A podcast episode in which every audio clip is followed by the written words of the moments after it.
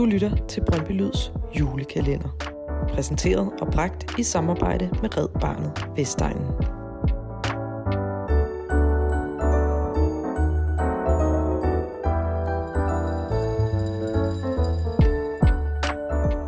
Frivillighed, fællesskab, samarbejde og den der helt særlige Brøndbyånd, der hersker på Vestegnen. Det er noget af det, der kendetegner det bånd, vi har til hinanden. Og det er noget af det, vi måske skal bruge december på at minde hinanden om. Især i en tid, hvor der er rigtig mange ting, der minder os alle sammen om det modsatte. Rigtig glædelig blågul jul.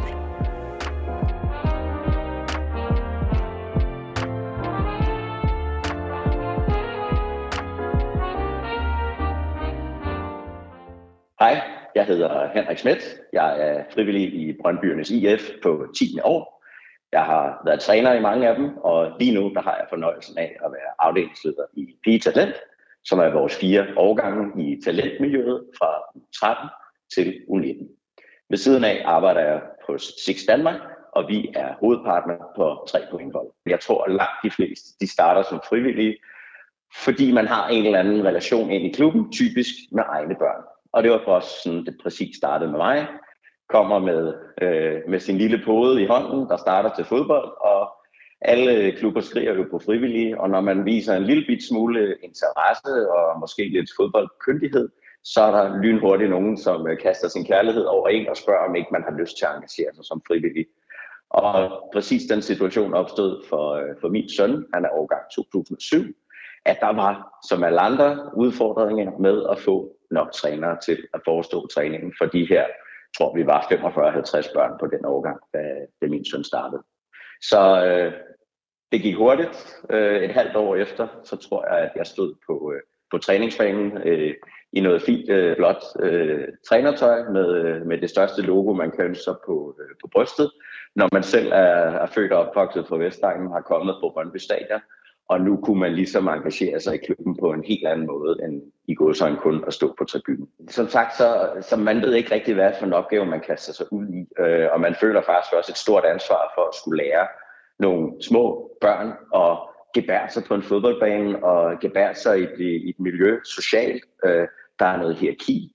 Men når de ting ligesom begynder at klikke, og de her drenge, det var det i det her tilfælde for mig, de begyndte at se en idé med det, man, man forsøgte at lære dem, at, at der, der var den her glæde i deres øjne.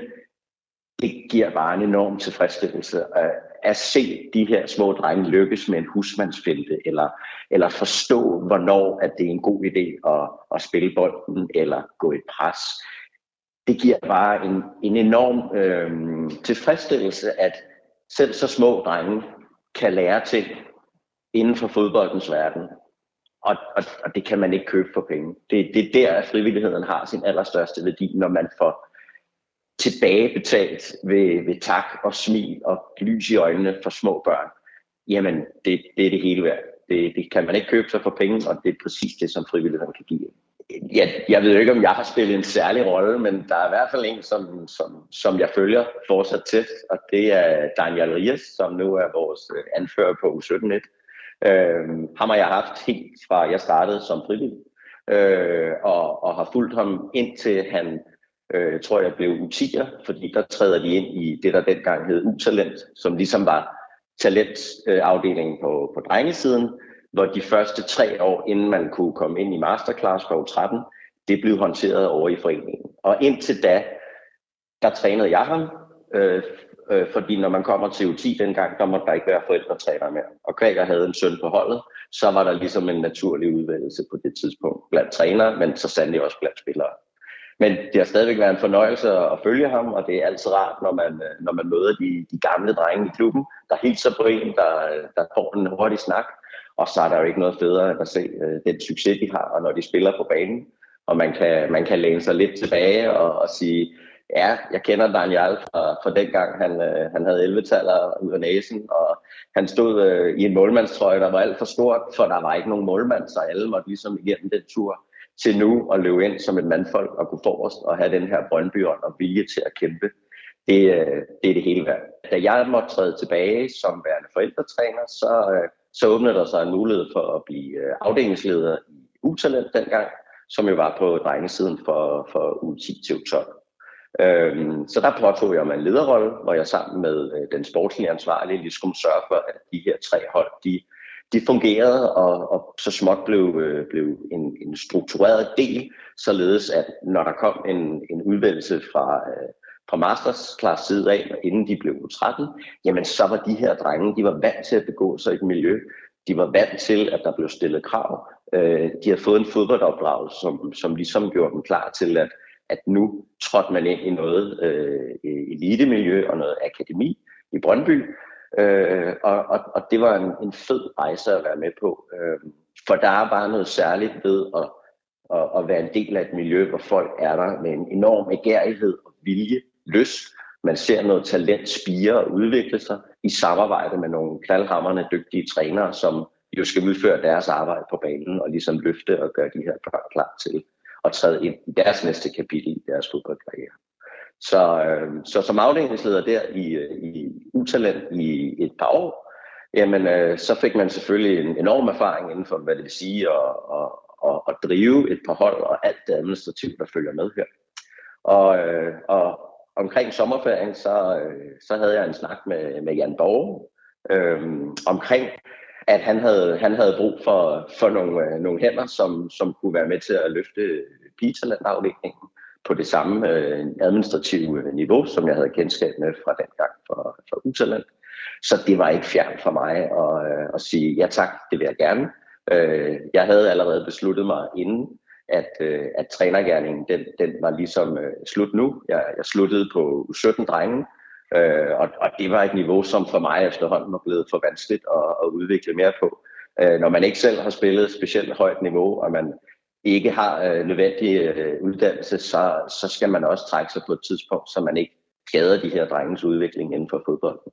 Så øh, fra, fra banerne ind på, øh, på, på, på gangene øh, op i klubhuset, øh, og samtidig være tilknyttet en afdeling, som har ekstrem fokus på at udvikle de dygtigste piger i klubben. Øh, det var en spændende opgave. Den måtte jeg være med på, den rejse.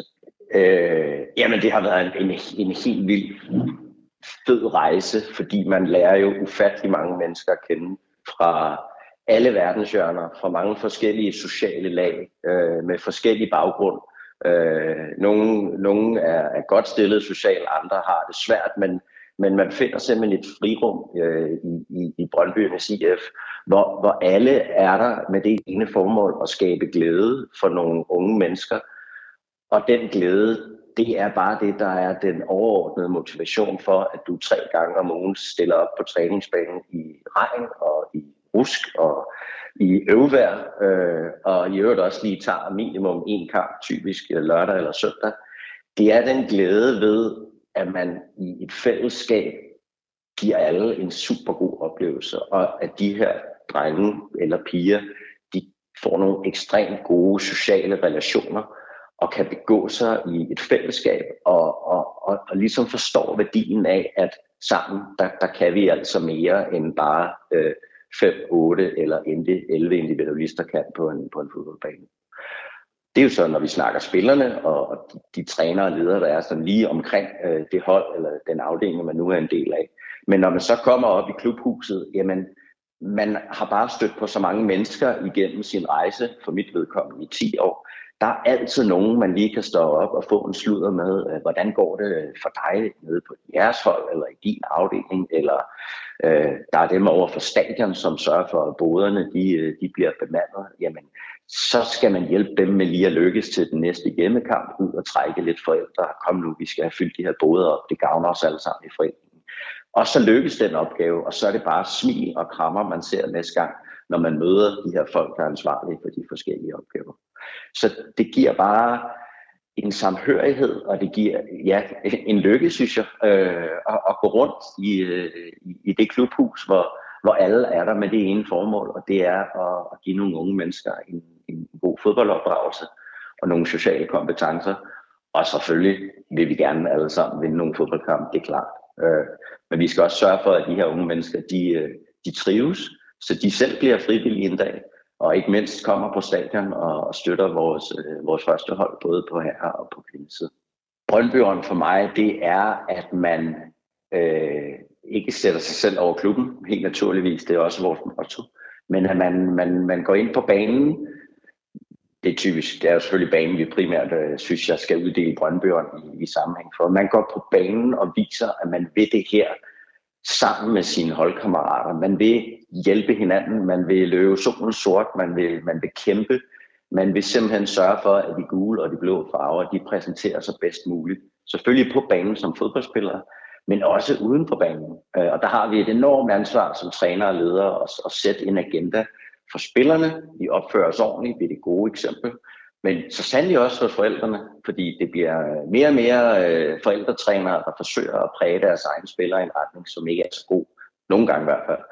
Og der skal vi sørge for, at der er en Brøndby ånd omkring, at lad nu trænere og ledere sørge for at udvikle de her børn til komplette fodboldspillere, så skal forældrene tage sig af det at være forældre og juble, når det er nødvendigt. Og den Brøndbyånd, jeg ønsker at se, det er, at vi alle sammen har en forståelse for, at folk skal gøre det, de er bedst til. Så, så min Brøndbyånd skal gå til de forældre, som forstår den øh, vigtighed i at lade de trænere, der nu engang har påtaget sig rollen, til at lade dem udføre det arbejde. Når, når det lykkes, jamen så skal de have en brøndbjørn, fordi så har de forstået, hvor vigtigt det er, at vi, at vi altid går for som det gode eksempel. Som forældre, som spillere og som trænere. Fordi vi er bare Danmarks største fællesskab. Alle har lyst til at slå Brøndby, uanset hvad række de kommer ud og spiller i, uanset hvor langt væk vi er. Det er bare noget særligt, når, når bussen eller bilerne med de blågule, de triller ind på parkeringspladsen. Alle stemmer lige op 10 procent, fordi der er ikke noget federe at komme dagen efter i skole eller på, øh, på arbejdspladsen og sige, har vi har slået Brøndby i weekenden.